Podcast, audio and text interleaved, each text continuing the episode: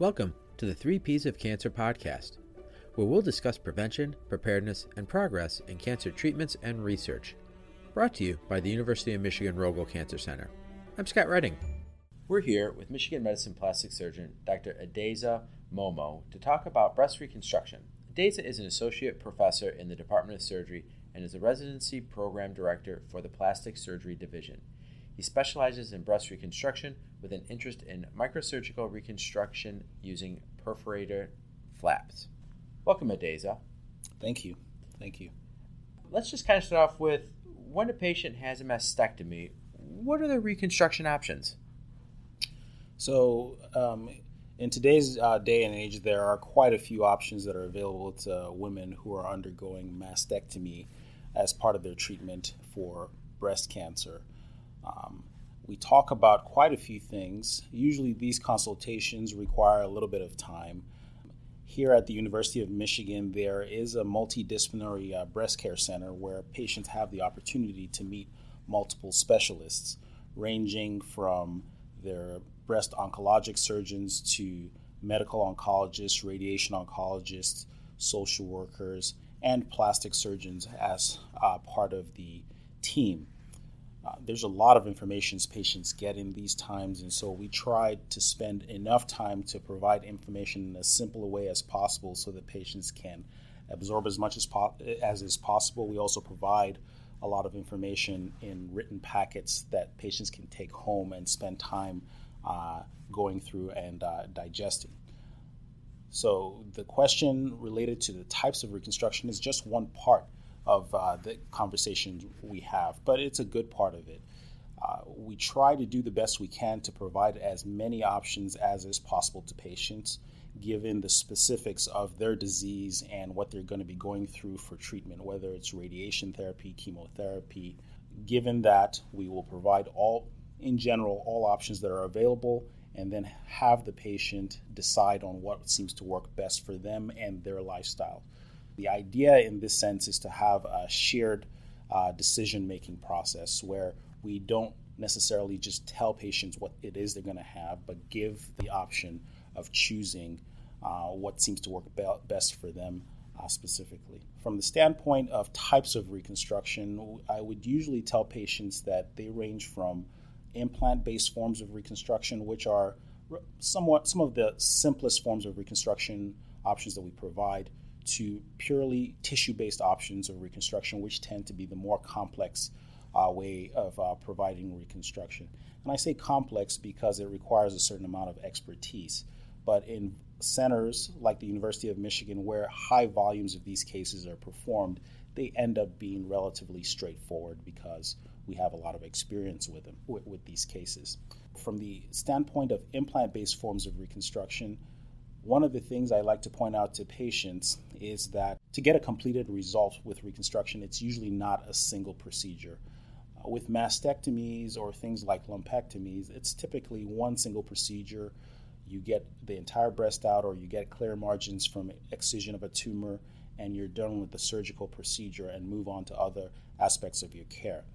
With reconstruction, I usually like to tell patients that it is more of a process than a single procedure. So every patient who's getting a reconstruction would anticipate that they may undergo two, three, sometimes four procedures to get from start to finish. And the process itself could take as long as a year.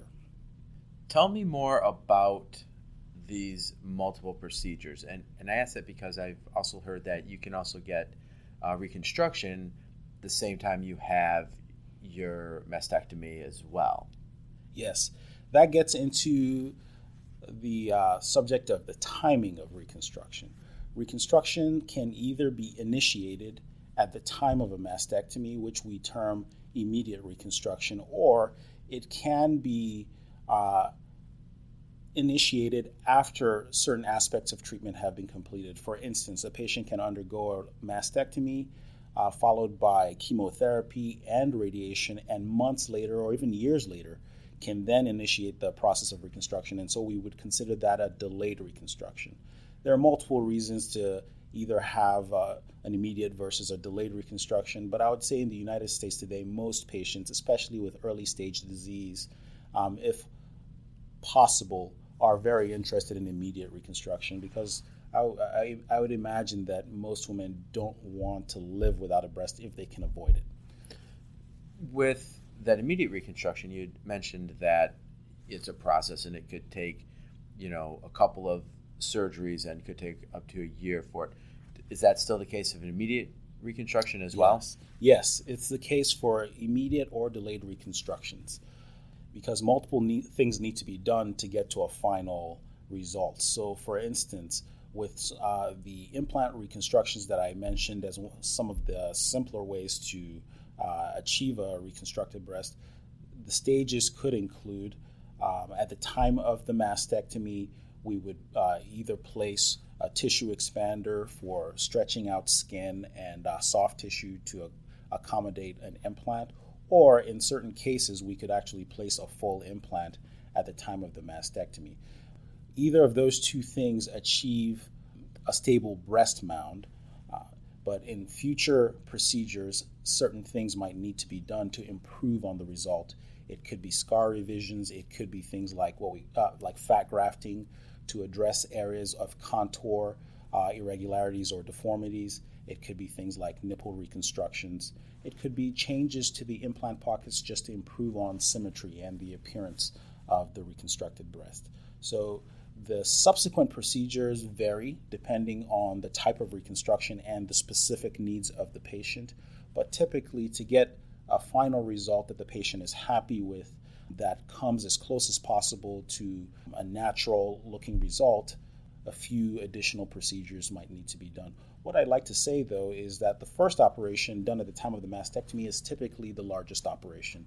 It's typically the most involved and requires the, um, I guess, the longest recovery from the standpoint of the patient.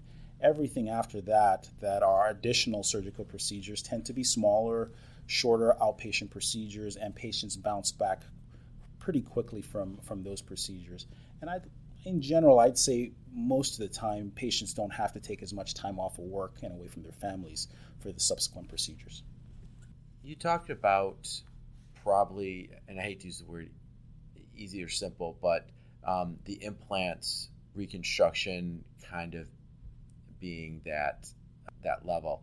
What kind of implants are there, and is that kind of the more common type of procedure women get? Yes. Uh, in the United States today, um, I would estimate that 70 to maybe 80% of women undergoing immediate breast reconstruction after mastectomies are having implants placed. Multiple studies have shown that uh, the proportion of implants placed nationwide are much higher than um, tissue based forms of reconstruction. And this happens for, for multiple reasons. One of these reasons is patient choice. Patients do have options and they may choose to have implant reconstructions uh, for, for good reason.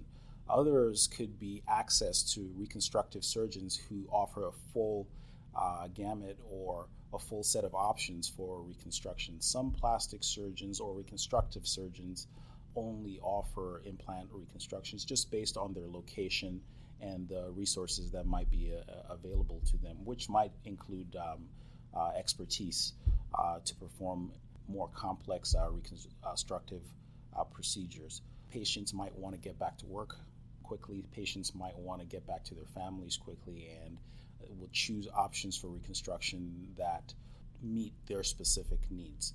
So from that standpoint, for multiple reasons, implant based breast reconstructions are most common. Free tissue transfers or tissue based forms of reconstruction end up being about 20%, maybe at, the, at best 30% of reconstructions. And um, again, could be influenced by patient choice. Some patients absolutely don't want any foreign bodies utilized for their reconstruction. Other things that could influence that decision would primarily be having enough tissue to be able to achieve a reconstruction of sufficient size based on patients' uh, desires. Patients occasionally might not be healthy enough to go through longer, uh, more complex procedures, and in that setting, may opt for implant reconstructions.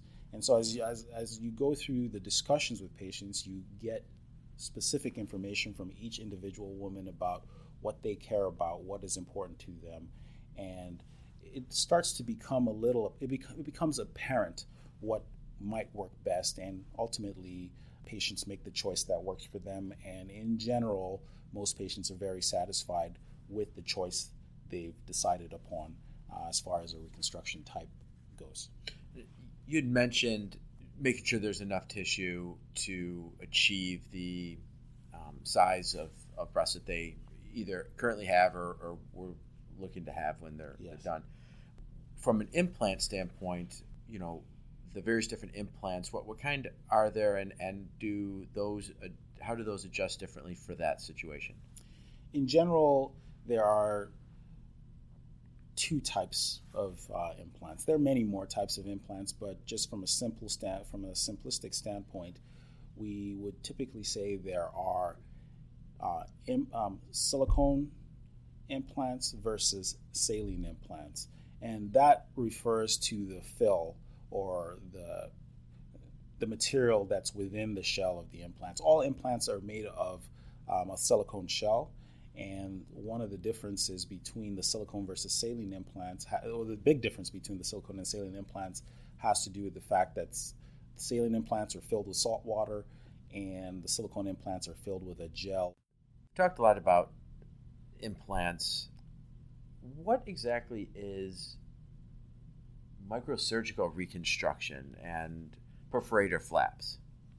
Microsurgery is a technique in uh, utilizing plastic surgery across the board that gives us an ability to transfer tissue from one place in the body. It could be uh, soft tissue or even bone from one part of the body to another part of the body with its own blood supply for uses for typically for uses of reconstruction. Um, microsurgery is applied in, in, in cases of trauma and in, in things like soft tissue reconstructions after oncologic or cancer resections. In breast reconstruction, we utilize microsurgery, the microsurgical techniques to transfer soft tissue from other parts of the body, like the lower abdomen, the thighs, or the gluteal region, to reconstruct a breast. The freedom we have with microsurgery has um, revolutionized our approaches to reconstruction of the breast so that we can take tissue from distant sites that are really far away from the chest and actually bring a good amount of tissue that could weigh as much as a thousand grams or more to reconstruct a breast of any size, depending on what's desired by the patient.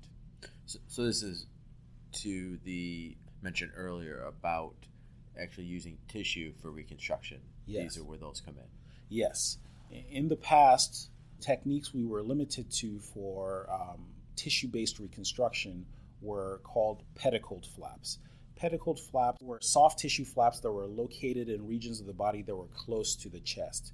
So, for instance, we would be able to take skin and muscle, skin, fat, and muscle from the back, leave it attached to its blood supply, and rotate it around to the chest and shape it into the form of a breast. Same thing with the abdomen. We would take skin and fat with some muscle attached to its blood supply and rotate it to the chest or to, uh, to, to uh, shape a new breast. Nowadays, we've stopped do, we, we don't do that as much. Um, those techniques are still possible. However, we've evolved and progressed to a point where we're able to take skin, fat, blood vessels with very little muscle. Um, in most cases, we take no muscle at all. We disconnect the blood supply. We find a new blood supply the ch- in the chest, and under a microscope, we are able to put ends of arteries together and ends of veins together. So now this tissue that's been transferred has a new blood supply or a new source of blood supply where blood gets into the into the soft tissue and out of the soft tissue and it lives in its new location. That freedom allows us to go from the distant places like even the thighs, for instance, and take just what we need uh, for the reconstruction without causing too much injury or compromise to the site where we take the soft tissue. The microsurgical and the tissue form of reconstruction seems to be a little bit more, and you referred to a few times as, as complex, more complex uh, than implant. So, uh, outside of that aspect, what what are some pros and cons uh, between the two options of you know uh, some sort of a tissue uh, compared to an implant? In comparing the two forms, two basic forms of uh, reconstruction, I typically would say that, um, as I had mentioned a little earlier, that implant uh, forms of reconstruction are relatively easy, not just from the surgical standpoint for the for the surgeon, but also for the patient, because there's just one surgical site, which is the breast. Um, there will be one scar typically, and um, the breast will be the surgical site with no other parts of the body having to heal. Postoperative pain tends to be less with implants, and patients tend to recover a little faster postoperatively. The downside uh, to implants in many cases is that they are not your own tissue, and so they do not behave like your own tissue. Um, they are prone to certain uh, set of complications. One of them early on after surgery being infections. And if a patient has an infection with an implant, we do a lot of things to try to prevent that and decrease the rate of infections. We do a lot of things to try to save reconstructions in patients who develop infections. However, in many cases, we're unable to do that, and the end result of an infection with an implant typically is a loss of the reconstruction, with us having to take out an implant and leave a patient without a breast mound for a while before we try uh, to initiate the reconstruction again. The other things that are potentially problematic with implants are that implants require maintenance over time. Implants can rupture, and um, implants can also have capsular contractures that in the worst case scenarios, cause pain to the patient. And if any of those things are happening years down the road, it could be a few decades down the road, patients may need surgical procedures to address these problems. The other end of the uh, spectrum with uh, free tissue transfers, they are longer procedures and so they require longer recoveries from the patient. The patients are usually healing from uh, two operative sites, one being the breast and the other being the donor site where we got where we harvest soft tissue for the reconstruction. Recovery is a little longer. Um, most patients, after about six weeks of recovery, would be at about 80% back to normal, but not exactly 100%. But in general, over a few more weeks, patients get back to 100%. And the ultimate goal is to get patients back to doing what they were doing before, which is possible with both techniques.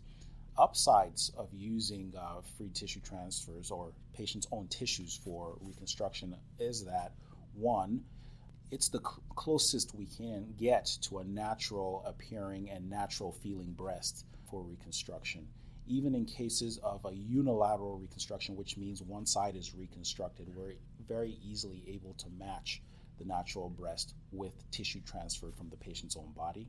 The second issue is that there is very little to no maintenance of this reconstruction after it's done. After all the stages are done, typically um, you don't have issues of uh, rupture or capsular contracture that patients have to deal with with implants many years down the road. With this, not much needs to be done. Patients can gain weight and lose weight, and the flap will behave like the rest of the body, gaining weight and losing weight with them. And then the final thing that I want to point out as a difference between these two forms of uh, reconstruction is in breast reconstruction, we've come to a place where our goal, like I, I kind of alluded to, was to return patients to the quality of life and the kinds of things that they were doing before they had the diagnosis of breast cancer or had to deal with uh, mastectomy and reconstruction. And so, quality of life is a big driver um, in determining what is best for patients. We've done uh, large studies uh, from multiple centers uh, in the United States looking at how patients do from a quality of life standpoint and from a standpoint of satisfaction with their reconstructions over time after the reconstruction is completed.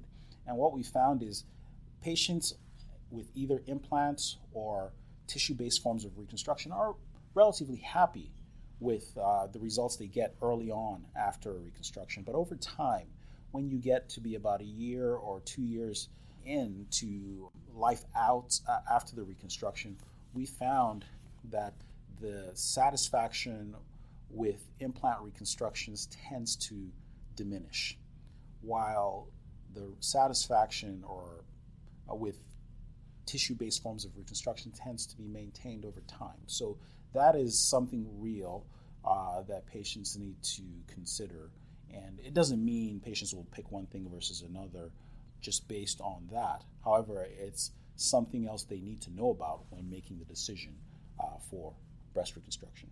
Well, uh, my mom is a breast cancer survivor, and she had a unilateral mastectomy and had reconstruction at the same time and had an implant. And I know probably about a year or so down the road, she complained, was complaining because it didn't feel natural and mm-hmm. it was harder and yeah. so forth. And, and um, then there was some potential for her other breast. So she had uh, mastectomy. And at that time, she had uh, the other one redone and she did had uh, the, the DIEP flap procedure done.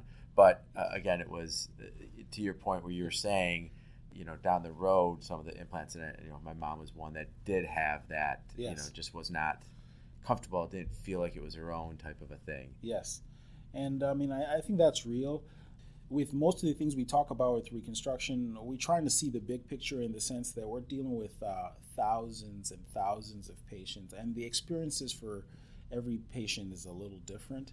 However, in general, in general, I think it's safe to say that uh, tissue-based forms of uh, uh, of reconstruction tend to do better from the standpoint of the way they feel um, and their ability to match up to a natural breast on the, the other side.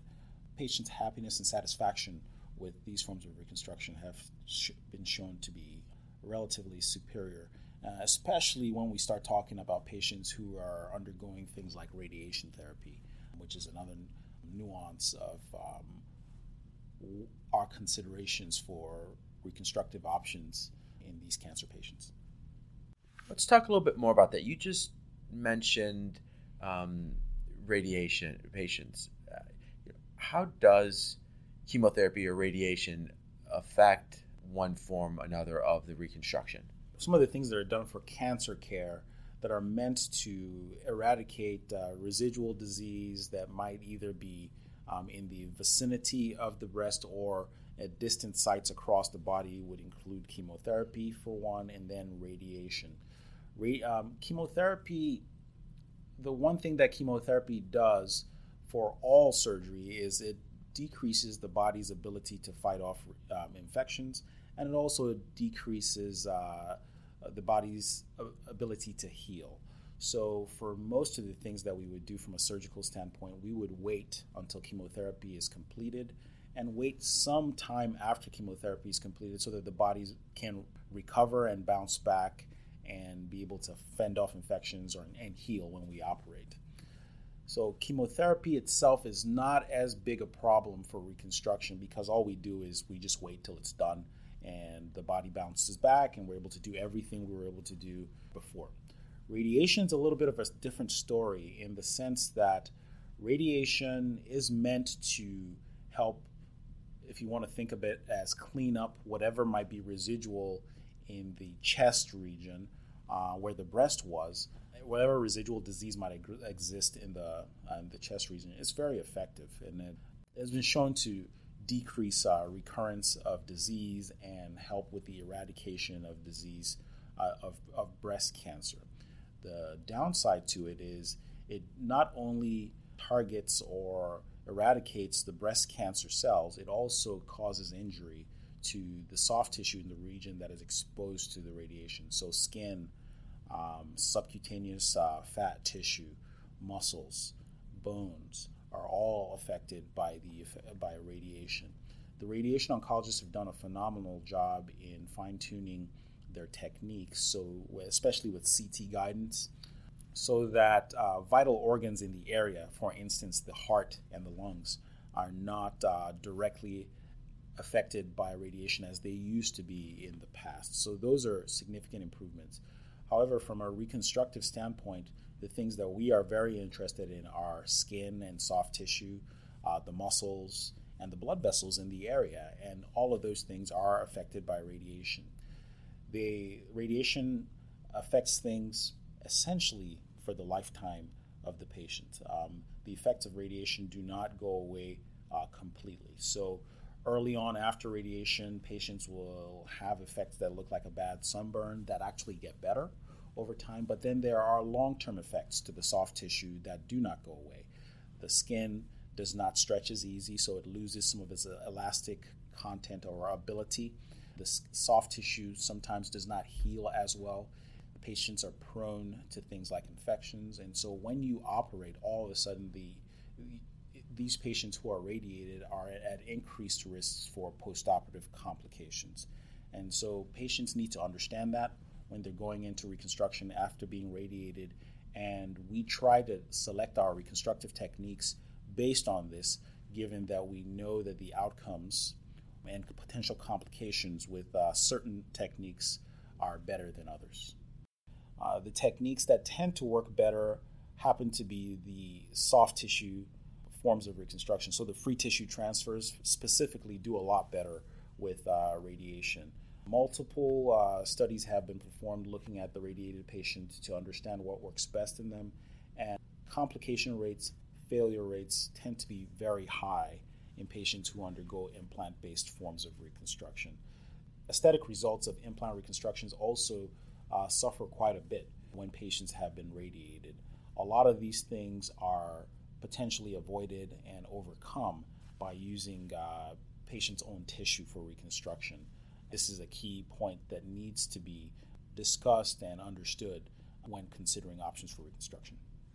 Earlier, you mentioned nipple reconstruction. Can you talk a little bit more about nipple and areola reconstruction? And is that part of the normal process um, with the the breast reconstruction? Yes, yes. Um, when I um, previously talked about the stages of reconstruction and the multiple stages that are required.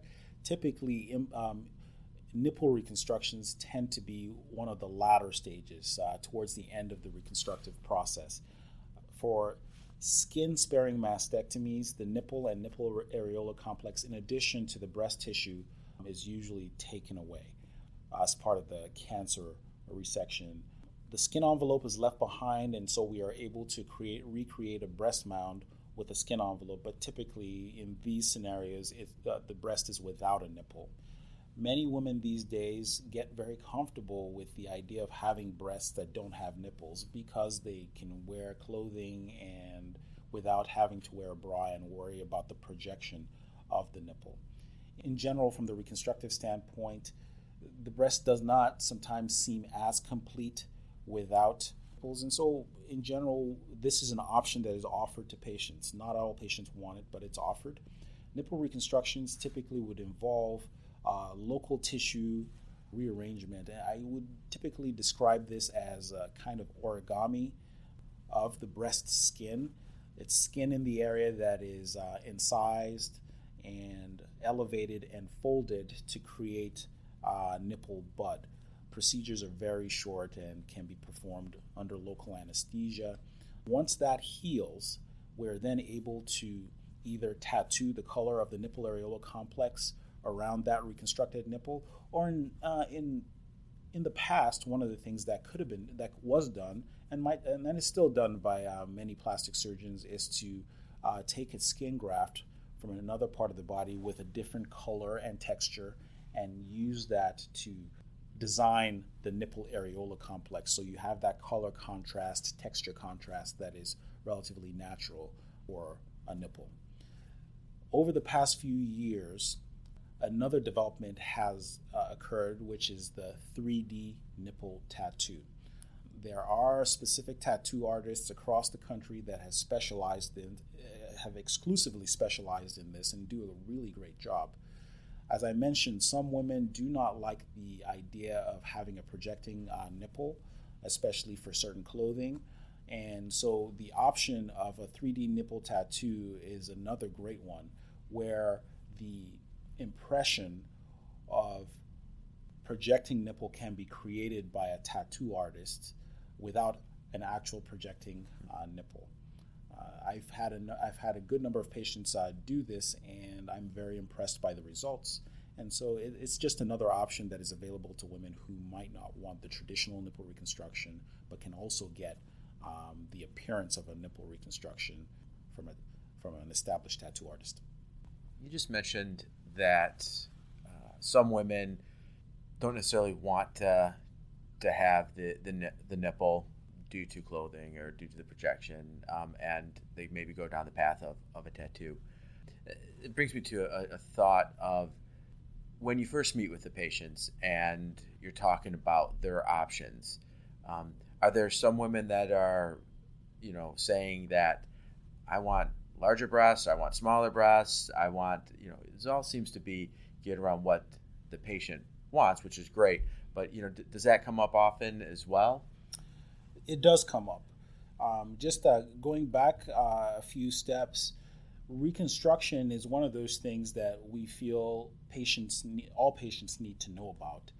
Um, and there are laws in the United States that have been put in place to make that a possibility. Laws that state that, uh, insurance companies should pay for reconstruction and patients should understand their options and those kinds of things. But the reality is, some patients don't want reconstruction. And so, in general, our discussions first start off with okay, these are the options. However, an option is not to have reconstruction at all.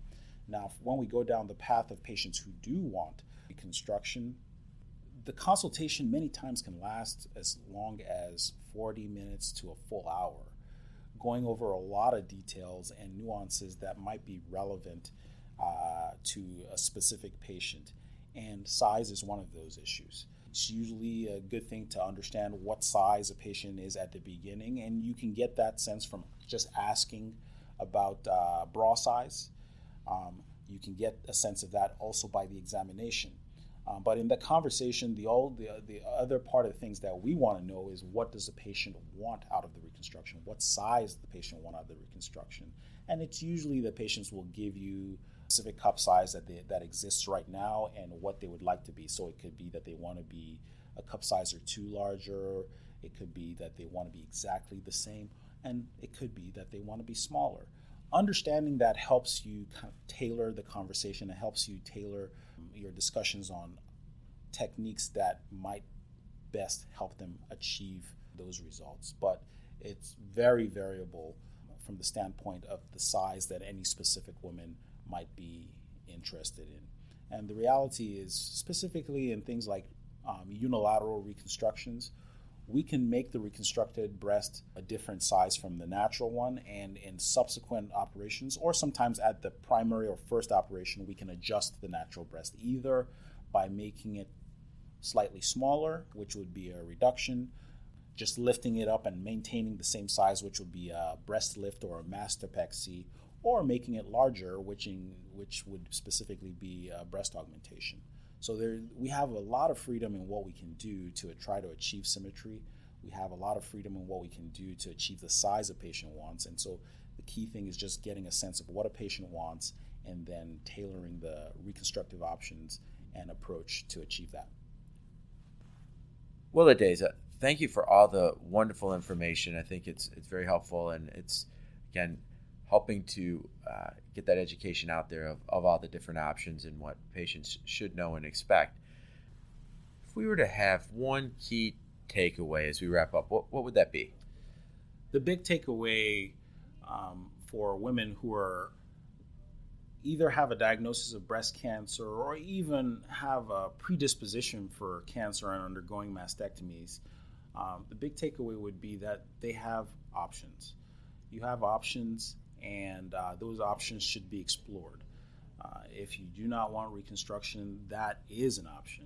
But in the case that you do want reconstruction, there are so many options uh, that are available to you. The key thing is to meet with a, a reconstructive surgeon, uh, discuss your uh, specific concerns and interests, and come up with a treat, uh, reconstructive plan that suits your needs another key thing that I would like to emphasize is that reconstruction is absolutely covered uh, by your insurance companies.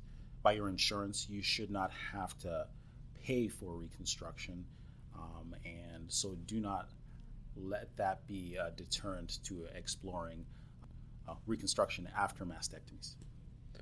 Great. Thank you again. Thank you for listening, and tell us what you think of this podcast by rating and reviewing us. If you have suggestions for additional topics, you can send them to cancercenter at med.umich.edu or message us on Twitter at umrogelcancer. You can continue to explore the three P's of cancer by visiting rogelcancercenter.org.